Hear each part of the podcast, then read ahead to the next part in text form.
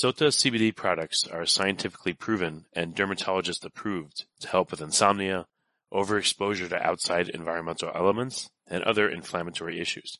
Scientific research is the starting point for every product they make, and Sota products are formulated to specifically address sleep and anxiety, environmental damage, as well as inflammation and pain, both systemically and topically. Sota CBD is purposeful in providing scientifically studied ingredients that are proven to work and then infused with CBD to target very specific disease states that many face every day. Go ahead, use coupon code FINDINGGENIUS, all one word, for a 25% discount at checkout. Visit sotacbd.com to shop now.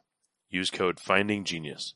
Forget frequently asked questions. Common sense, common knowledge, or Google. How about advice from a real genius? 95% of people in any profession are good enough to be qualified and licensed. 5% go above and beyond. They become very good at what they do, but only 0.1% are real geniuses. Richard Jacobs has made it his life's mission to find them for you. He hunts down and interviews geniuses in every field sleep science, cancer, stem cells, ketogenic diets, and more. Here come the geniuses. This is the Finding Genius Podcast with Richard Jacobs.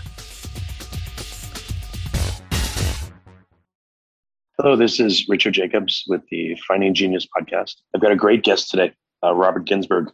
He's a vice president and founder of the Forever Family Foundation. Uh, he's the author of The Medium Explosion. We're going to talk about a very unusual topic today evidence for an afterlife. There was a Netflix docu-series called Surviving Death that I watched. He's the one that, that you know was instrumental in putting it together. So I want to ask him about that. Uh, I think it'll be a great, great call. So, Robert, thanks for coming. Thanks, uh, Richard. It's uh, my pleasure to be with you today. Yeah, it's, it's a very unusual topic. I'm sure you've got a very interesting backstory on how you came to look at what happens after death and what mediums do, et cetera. What's what's the background of this? Well, if we go back in time about 20 years, you know, my my thoughts on the subject were very, very different. I mean, I was a logical left brain thinker. I had a materialistic view of the way the universe worked. And, you know, people after the death of my daughter, and I started to search to see if there was any credible evidence, if there were medical doctors and scientists and researchers that had, you know, some real evidence that our consciousness could survive physical death you know, to me, it was a hard concept because I mean, I said, what could possibly survive? I thought the term was kind of silly because I thought that we were our brains uh, produce consciousness. And when our brains are no more, uh, we're no more. And that's it. Final. We're extinguished forever. And what I learned um, in talking with um, various people at major universities, medical doctors and scientists was that th- there is a lot of evidence and a lot of it goes unknown to the not only to the general public, but even in the scientific community, people just refuse to become familiar with the evidence because it challenges everything that they were educated to, to believe. So that evidence comes in, you know, many different forms. It comes in, you know, near death experiences and end of life, you know, experiences, uh, deathbed visions, uh, you know, reincarnation, mediumship, and after death communications, electronic voice phenomena. So, but what I would say is that it, it's easy. Well, it's not that easy, but a lot of people find it easy to, to dismiss any one discipline of research. But when you step back and you examine everything as a whole, then survival of consciousness makes a lot of sense. It's probably the best explanation. What were some of the things that you encountered early on that really shook your belief system? You know, my personal story was that, you know, on a night of September 1st, 2002, in the early morning hours, about 3 a.m., my wife was trembling in bed. She just was wide awake and she was ashen white and she was trembling. So what's the matter? And she said, something horrible is going to happen today. And I said, well, you know, what does that mean? She said, something devastating is going to happen today. I can't tell you exactly what. And, you know, to make a long story short, I let my guard down um, at night after watching over my three kids throughout the day. And my son and my daughter were in a car accident. My daughter didn't survive, and my son had very serious injuries. And after my son, it was clear that he was going to recover. And I started to emerge from the state of shock. I said, wait a second. I said, how did my wife know? I mean, how did Fran know? Because I saw her. There was no question that, that she knew something was going to happen. I started, that's when I started my search to find out how she knew.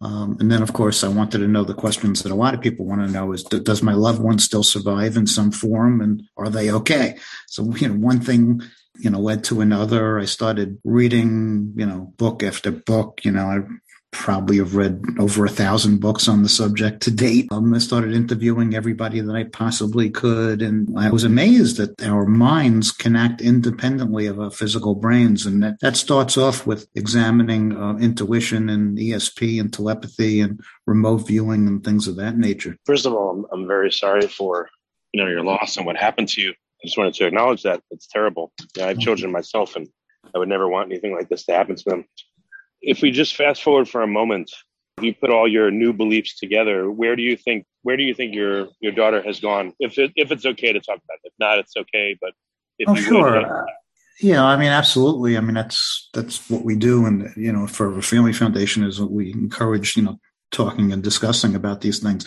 I believed it took me, I would say, Richard, it probably took me about seven or eight years to fully get to that knowing stage. I just relented under the weight of the evidence. I think that my daughter uh, is in a place where we go after bodily death, uh, another dimension. That's a dimension of thought and energy. But what's interesting is that the evidence seems to suggest through people that have had near death experiences and mediumship and so forth that not only do we survive our physical death, but we retain personality and memory. So our consciousness, and some people prefer to call consciousness, you know, mind or soul, but something does survive and move to another, whether you want to call it a dimension or a sphere or another field, but it goes somewhere. And that's where I've come to believe today. The thing is that people that come to believe that we do survive a physical death um, do better in their grief than those who don't. And, you know, some people, you know, it's just blind faith because their religion or their cultural influences and you know with the media and you know educators you know tell or talk about this other place that we go. But for others like myself i mean that that was not enough. I mean i needed the evidence. And once i was convinced that the evidence was real that affected me in a positive way in, in my grief. Sota CBD products are formulated with scientifically proven and all natural ingredients that a dermatologist approved to help with improving sleep and inflammatory skin diseases to support overall wellness. They're offering our listeners a generous 25% off their first purchase. Use coupon code Finding Genius. No spaces in there, one word. Finding Genius to save 25% at checkout site-wide. To do so, visit sotacbd.com. That's S-O-T-A C-B-D.com. Well, uh, yeah, excellent. So it wasn't any one thing that that was a straw that broke the camel's back in terms of belief for you, but you know, in all your interviews and surveys and topics and everything, what what was the most impactful things that you saw that again you were like, this is crazy, wow, you know, but it it pushed you further along on the continuum of belief. Yeah, well, you know, probably it really didn't have anything to do with the afterlife. It had more to do with our mind extending beyond the body. But I did a, a remote viewing uh, experiment myself, where remote viewing is is um, the process by which certain people can, for lack of a better term, send their consciousness out to a distant target, and then describe that target and draw accurate pictures. The CIA was engaged uh, with remote viewers in, in, a Stargate program, which is now declassified, but it was during the Cold War, and that's how we used to spy on the Russians. So, I mean, I did a simple experiment where I sent out to the membership in the foundation. I told everybody that for five consecutive days, for at a, uh, at exactly 9 p.m. Eastern time, I was going to draw a picture. And I told people to I was going to draw a different picture each night, and people should just try to tune in and get, you know, try to write down what they think I'm drawing. Um, and at the end of the five nights to send physically mail them into me so we can examine them and compare it to my drawings. And, you know, a lot of the responses started coming in and frankly, they were disappointing. I mean, yeah, maybe I could stretch a couple of things, but I wasn't convinced that anybody really could do it. And then one envelope came in from a woman in Bend, Oregon. It was the last envelope that came in and she nailed two of the drawings were identical to what I drew to the point where one day I even said, I'm not going to draw a picture. I'm going to draw a geometric shape, which was a dot with concentric circles around it. And, mm. uh, and she nailed that, you know, exactly. And that blew my mind because first of all, it, time and space don't seem to matter because I drew that picture on Friday.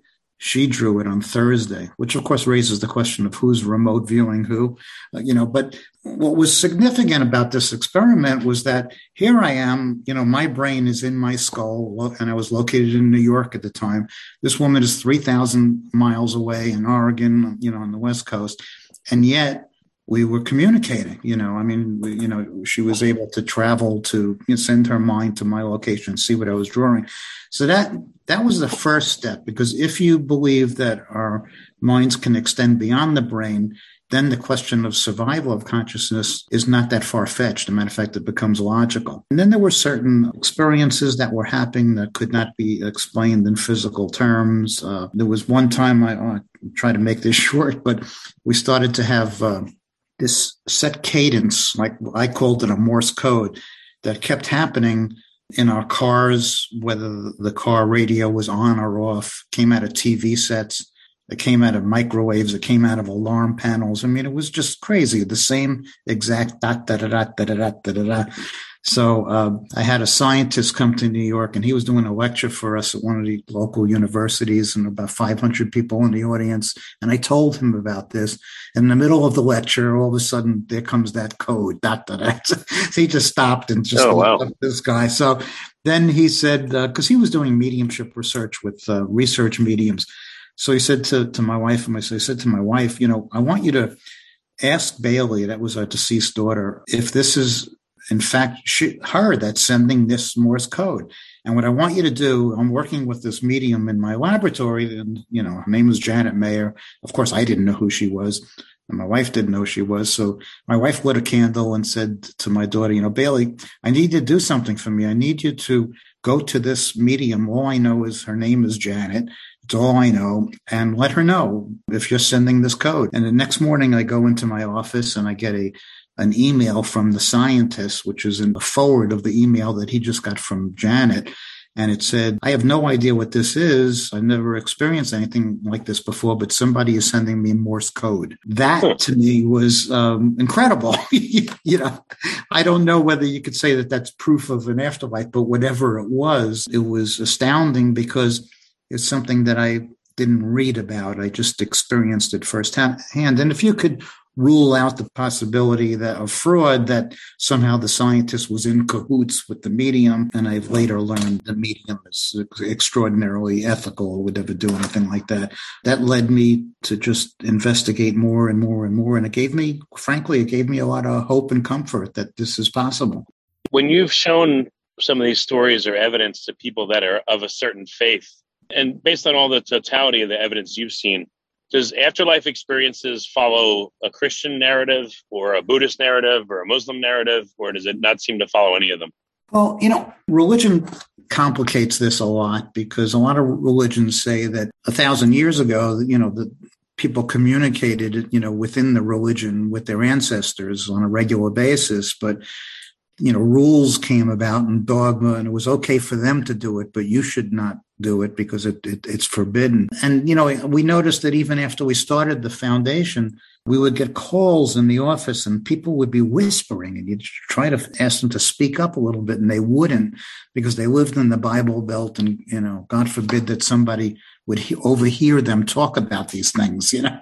Um, so, uh, and and it's not only that, uh, you know, the, the scientists on our board, many of them um, have been chastised and kind of persecuted by their colleagues, you know, uh, and it's they paid the price. Uh, they don't get their work uh, published in peer-reviewed journals. I mean, they get uh, don't get invited to conferences and so forth. They don't get, you know, grants. Um, so it's it's still a, a, stigma attached to it because it doesn't conform with, uh, uh, you know, materialist reductionist thinking. But it's actually I see it opening up a bit now. There's more and more acceptance. And, you know, what we try to tell people to do is, you know, obviously we don't try to convince anybody. We tell them about the established research. We tell them about personal experiences that people have. And we encourage them to discuss these things. If they have a, something that happened to them, which we might call a, an after death communication,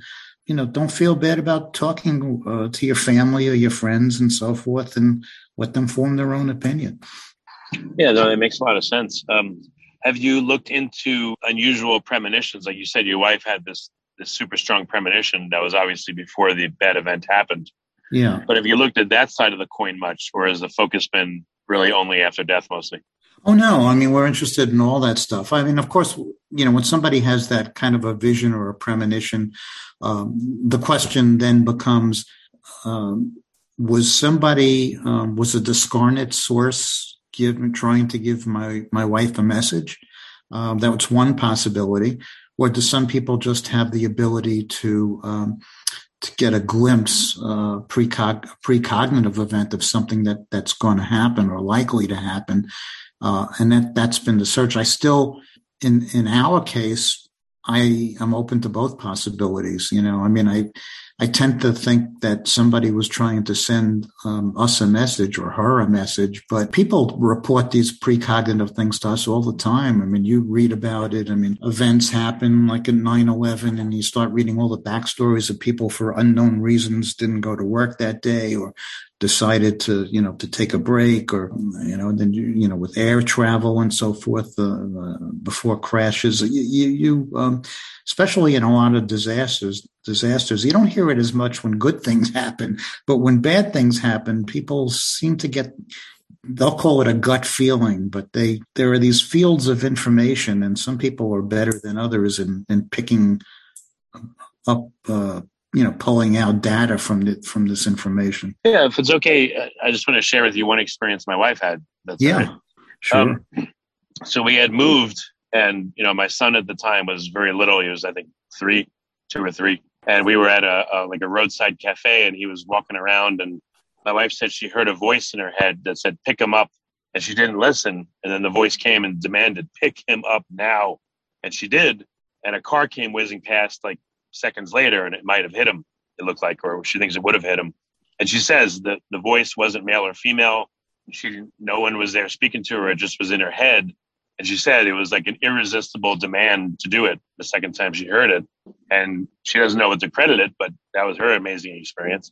Yeah, and it is amazing. And, and it's also more common than you think. Um, people, you know, hear uh, sometimes they'll actually hear it, you know, verbally. Most of the time it's through thought and it's powerful and they just have to follow it because they know that uh, something is being said. So, so again, it's the same situation. Um, you know, uh, you know, was your wife having a precognitive moment or because she's hearing that voice, you would tend to think, no, that this is a message that's being sent. Then you might say, well, was this a message from a another, you know, from a living source or a discarnate source. And then you maybe a discarnate source would be better able to see what was going to unfold, you know. So a lot of people will say that must be from a, you know, a message uh, sent from somebody that no longer resides in the physical world.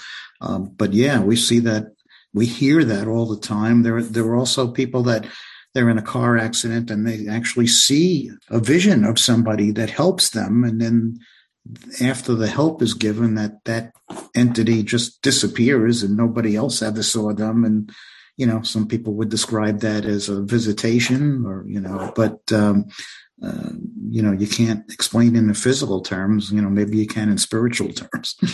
So when other people see these various types of evidence, what what have you noticed? Which one seems to be the most compelling to people that pulls them in, in the direction of belief, and which ones seem to be weaker, where people are like more suspicious about? Well, you know, I mean, the the book that you referenced that I wrote, the Medium Explosion. I mean, I wrote that because, you know, as I state in the book, my experience after you know evaluating these mediums and the controlled conditions since 2005 is that 85 to 90% of the mediums, mediums being people that claim they're able to communicate um, with the dead, um, can't do what they claim. You know, only 10 to 15% really can. And it's not to say that they're all fraudulent, although some of them are, it's just that they have some intuitive ability, as do we all in varying degrees.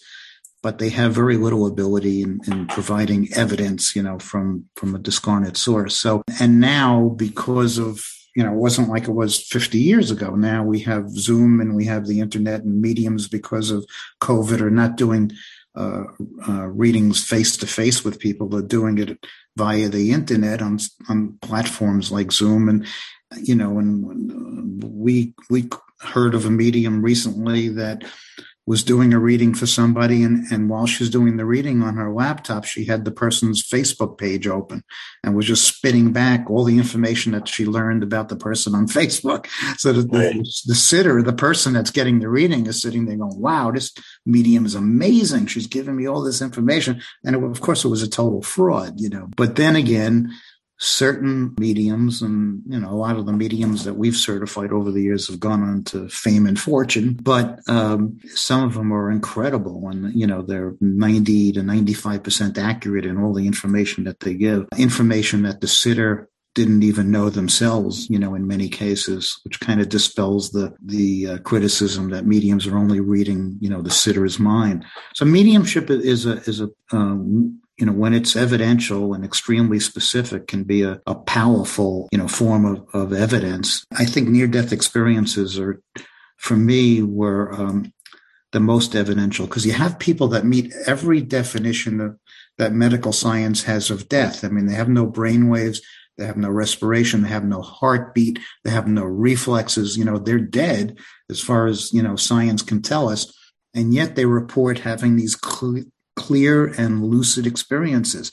Um, which you wouldn't expect from a dying brain, um, you know, uh, and you can't explain it by, as a lot of people do, by a lack of oxygen because, you know, if, if you're around people that, you know, like fighter pilots that have anoxia or, you know, a lack of oxygen, it's anything but clear and lucid thinking. They're thrashing about. I mean, they're, you know, sometimes they're, they're even violent. They're, they have no, you know, clear thinking. And yet people have near death experiences and then get resuscitated report, you know, being thinking clearer than they ever thought before. And, and some report having conversations with deceased loved ones or, um, um, and they describe the environment that they're in, you know, and, and so forth. There are a lot of commonalities, you know. Uh, but to me, you know, and also they leave their bodies and they have a different vantage point. And they can come back and give you evidence of what they saw while they were dead in an operating room, and they see everything that was going on and here was going what was going on, and sometimes even being outside the hospital setting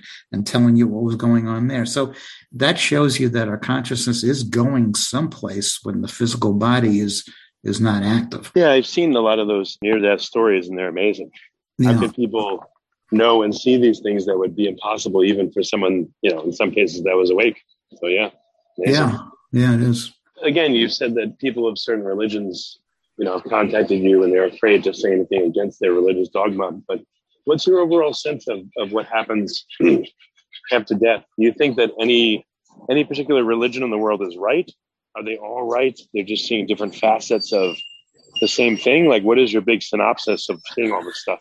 Yeah, you know, uh, well, again, well, again, from near-death experiences, a lot of them talk about having a life review, and in that life review, like a movie reel, gets played everything that they've ever done, and they get to experience the hurt that they imposed upon others, and it evidently is not a, a very pleasant feeling because you're feeling the harm that you caused. On the other end of it, you also feel the joy and elation and the compassion and the love that you bestowed upon others. So the, the theory is that when we go to the this other side, so to speak, there's no judge or jury or panel that says you go here or you go there. Everything is self-judged. It's all self-judgment. And so people of like mind probably wind up in, in a dimension of like-minded people but they don't stay there. In other words, they may stay there longer than other people, but there's a continuum of growth, you know, as they as they move on. So I think that's where you know religion might say, okay, no, there's there's a, a deity that says you go here or you go there, and or you're doomed here for an eternity. The evidence doesn't seem to point in that direction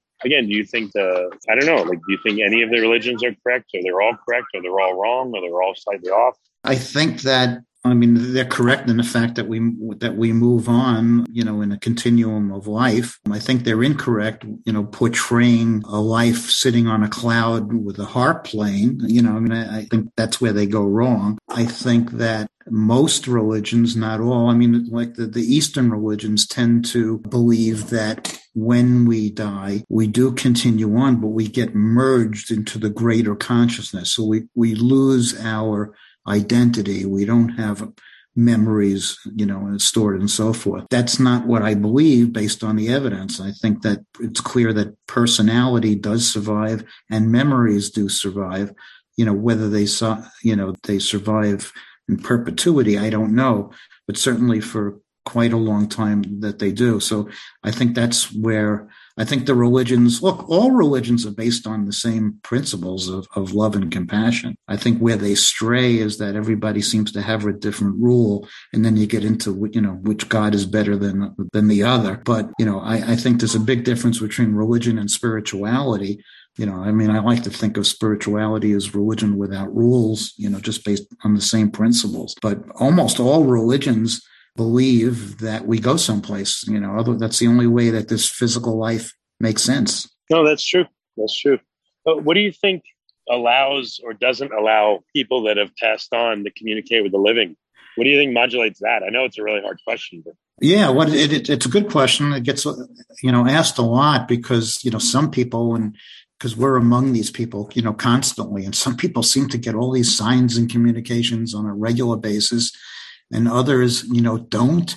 Some people's in the spirit realm, so to speak, seem to be better communicators than others. Some people are so, you know, caught up in their grief that they wouldn't recognize a, a sign, you know, eh, you know, if they saw one. You know, it's the same thing, you know, with medium. Some people go to a medium and a tremendous reading that's full of evidence and they recommend that medium to their friend and their friend goes and their friend gets nothing. You know maybe the person in spirit doesn't want to communicate you know through that medium. You know when it comes to mediumship i think there's a re- has to be a resonance of three parties you know the person in spirit and then the, the medium and then the sitter the person getting the reading. And if it's not meshing or, or you know i don't know whether it has to do with frequency or resonance or what it is exactly but it, it's a tricky process that doesn't always take place but it, it is perplexing how some people are more inclined to get these communications than others. I mean, I haven't been able to figure it out after all these years. The communications themselves, though, they siloed into specific types of communications, or are they infinitely varied seeming? Is there any yeah. predominant well, types? Well, well, for instance, I'd say the most common form of communication is a dream visitation. We're in that REM stage of sleep, and our chatter mind is set aside, and people in another dimension see a conduit to impress their thoughts and get through. And people describe these dream visitations as being nothing like so-called regular dreams. I mean, in these dreams, they can talk with their deceased loved one. They can hug them. Sometimes they could kiss them. They could smell them. And, you know, they wake up and they, rem- unlike a regular dream, they remember these dreams um, in great detail and they don't forget them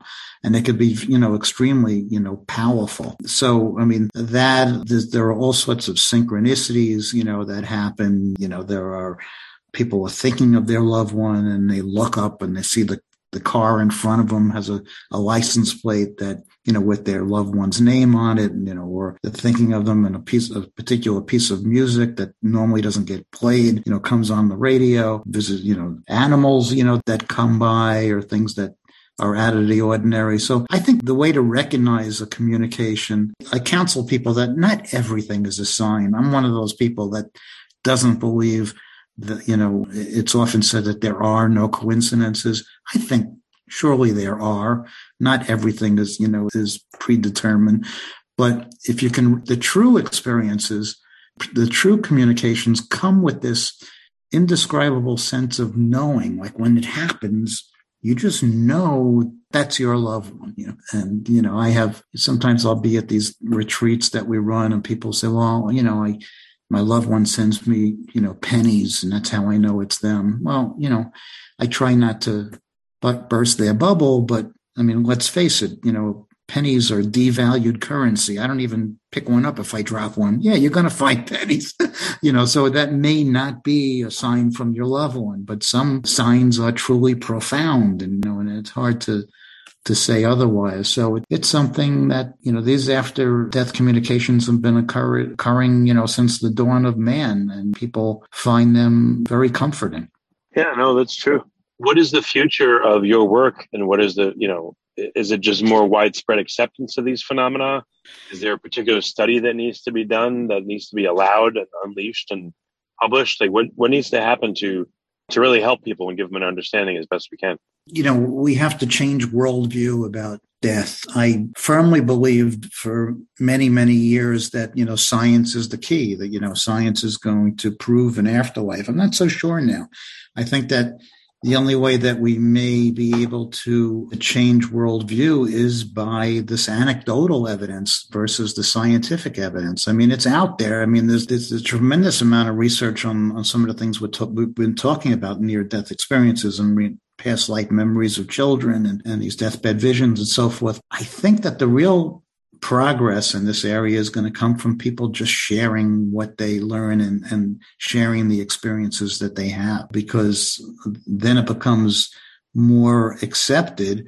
And then when things become more accepted and it's okay to talk about these things, maybe some of this funding in the scientific community will manifest itself and we will, you know, prove it through science. But um, right now, nobody can really tell you what consciousness is. After all these, everybody's got a theory, but nobody's been able to, to truly define what it is. Yeah, no, that's true. Are there any areas that you think are the least explored that are really the most? I mean, like which areas make you burn with curiosity? Which ones do you really want to know more about that just, I don't know, they just appeal to you for some reason? Well, you know, there are very few of these disciplines of research that have tangible evidence that we can perceive with our physical senses.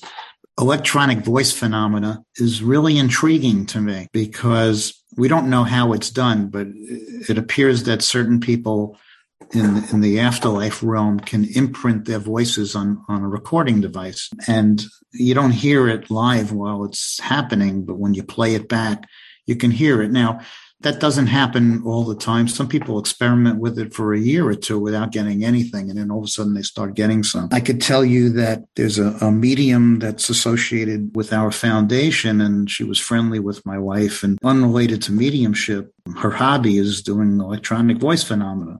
So after my wife passed, passed in 2020, she told me that she was going to uh, ask my wife seven questions once a week and then turn on her recorder. And then she would send me the audio files. In one session, she asked my wife, What's the name of the organization that you founded? And then you hear on the tape, you know, faintly but clearly, Forever Family Foundation. In another recording, Janet knew that it was my birthday. And then she said to my wife, Fran, do you have any message for Bob? And you heard happy birthday. So those things are, you know, I consider it to be, I know there's no fraud involved. I heard it, you know, clearly go with the assumption that that was my wife getting messages to me. And it's something that I have evidence for, you know, it's, I could play it back. So I think that's really intriguing. And, uh, you know, I think more people should try to experiment with that. But, you know, a lot of these things we talk about and you read about, but it doesn't really hit home until you experience it for yourself. Oh, yeah, definitely. Have you had experiences where someone will tell a loved one they haven't passed yet, you know, when you go, signal me in this way? And has it happened after the person passed, or do those wishes usually fall flat? Yeah, you know, eh, a lot of people, you know, before my daughter passed, my daughter was 15 when she passed, but I found out later that she made a pact with her best friend when they were 13 years old. And the pact was if either one of them were to die, that they would make up a sign to lead, you know, to communicate to the other one, so the so the friend would know that they still survive. Yeah, I know. I mean, what thirteen year old does that? I don't know. My daughter did, um, and that, that's kind of an interesting story because I didn't know this until way after. But after my daughter's funeral, her best friend came over the house and had a talk with my wife, and, and she told her about this pact that, that she had made with my daughter. And she says, My daughter's sign for her was that she was going to take a blue magic marker and leave it in an unusual place. And, and she related that it, when she came home from the funeral, she walked into her bedroom and neatly, you know, placed on her computer keyboard was a blue magic marker. Uh, and what made it significant is that she didn't own one. She had never, you know, used one before in her home. Wow. So, you know, people make up, but you're right. You hit on something is that a lot of people have made these signs with their loved ones. And I don't know the reason, but um, they're rarely communicated. A sign that when my wife got really sick, she made up a sign that she was going to leave for my, my other daughter. And then we've yet to receive that, which is very distressing to my daughter. But then I realized, you know, my wife was so sick and suffering at the end. What makes us think that if she made a pact under those conditions, that she would remember it, you know, when she passed over, you know, because mm. she was already compromised in the, in the physical when she made the sign. And I think that may have apply to a lot of people. So. Yeah, just last question or two. I know you have to go very soon. How do you see people think about death after they've had, you know, one or multiple of these experiences that have changed their perception? Once they kind of believe in some of this stuff, does it ease their fear of death? Does it change it? What happens? Yeah, absolutely. There's um, there have now been many clinical studies that have been published in peer reviewed journals that show unequivocally that people who believe um, in life after death do better in the grief than those who don't. And that doesn't seem like rocket science to me. I mean, what could give you more hope than the belief that they're not really dead, you know, that they still exist in some form. We see, like you, you mentioned the Netflix series, and we let them film one of our retreats, you know, in, in Connecticut. When you see people come in, you know, on Friday afternoon and they're in deep grief and they could barely talk and you know they would never think of smiling and then you watch them at the end of the sunday night and you have people laughing and then some of the effects are, are long lasting transforming i mean not to say that it's going to make your grief go away. I mean, that that's absurd, but they certainly do better you know, with renewed meaning and purpose to, to move on and, and, or I shouldn't say move on, but navigate this new life that they've been thrust into. So yes, there's a direct correlation between these things, mediumship and all these other after death communications, you know, to doing better in your grief. And now we're contacted by quite an, a lot of mental health professionals integrate these afterlife concepts into their, their treatment protocols, you know, including, you know, mediumship. Well, very good. Um, what kind of resources do you have for people that are listening? What, should they watch the Netflix series first? Uh, should they read your book? What do you recommend? Well, I mean, if they go to our website, which is foreverfamilyfoundation.org, there's a lot of information about grief, about you know afterlife science, and so forth. That's a good place to start. Um, I think the Netflix Surviving Death series is good because it has um, uh, some of the segments are better than others, but it, but some of the segments are devoted to the things we've been talking about. You could learn more. We've also you know, I've been interviewing these people since 2005 in the field. So if pe- uh, people go to the website and they click on Signs of Life Radio, all the interviews going back all those years are archived. So if you read a book or you learn about somebody and you want to learn more, chances are that we've in over the years. Uh, and then, you know, we have these grief retreats and we have webinars and all these things. So I encourage people to get a broad, be exposed to all these things and form their own opinions. Yeah, I was just thinking, I know it's you know, probably bad taste to make a joke, but it would be kind of ironic over these past two years that people were afraid to meet up because they feared death, even though they, they're there to learn about what happens after death. But uh, I hope you're having in person meetings nowadays you know, but you're back in the day. None of you mentioned that, you know, when before I, I, even believed in any of the stuff, we used to, my wife and I used to go to a grief support group, you know, for parents of lost children. And I was already, we were both kind of interested in, in this subject matter. So every time in the group that we brought up the subject of an afterlife, that moderator would shut us down. We don't talk about such things here. You know, where we just teach about people how to coping mechanisms and we always thought that was really odd because all the people in the group, all the parents, it's all they wanted to talk about is, you know, life after death. So we used to stand out in the parking lot for an hour in the free in freezing weather talking about this stuff, you know, and that's hmm. one of the reasons that we started the foundation. So, well, there has to be a safe environment where people can go without being labeled or feeling judged and, and talk about these things. And that's kind of our, our philosophy. Yeah, no, that's wonderful. Thank you very much for coming on the podcast and thank you for all that you've done. You know, I, oh. I encourage listeners to watch the series. It was really revealing. You mentioned all the interviews you did and all the work you continue to do today. So thank you so much. No, thank you. My pleasure. Remember, before you go, ask yourself, do you want better sleep? How about better overall skin? Using Sota CBD products is one of the best things you can do for your overall wellness. Get your CBD infused products from a company who uses proven scientific research to help support wellness and treat inflammatory skin diseases. Sota CBD is giving our listeners 25% off their first purchase. Just use coupon code FINDINGGENIUS at checkout. Save 25% site wide. Go to sotacbd.com to shop. S-O-T-A-C-B-D.com.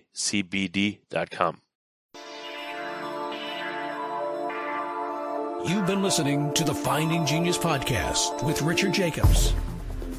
If you like what you hear, be sure to review and subscribe to the Finding Genius podcast on iTunes or wherever you listen to podcasts. And want to be smarter than everybody else? Become a premium member at findinggeniuspodcast.com.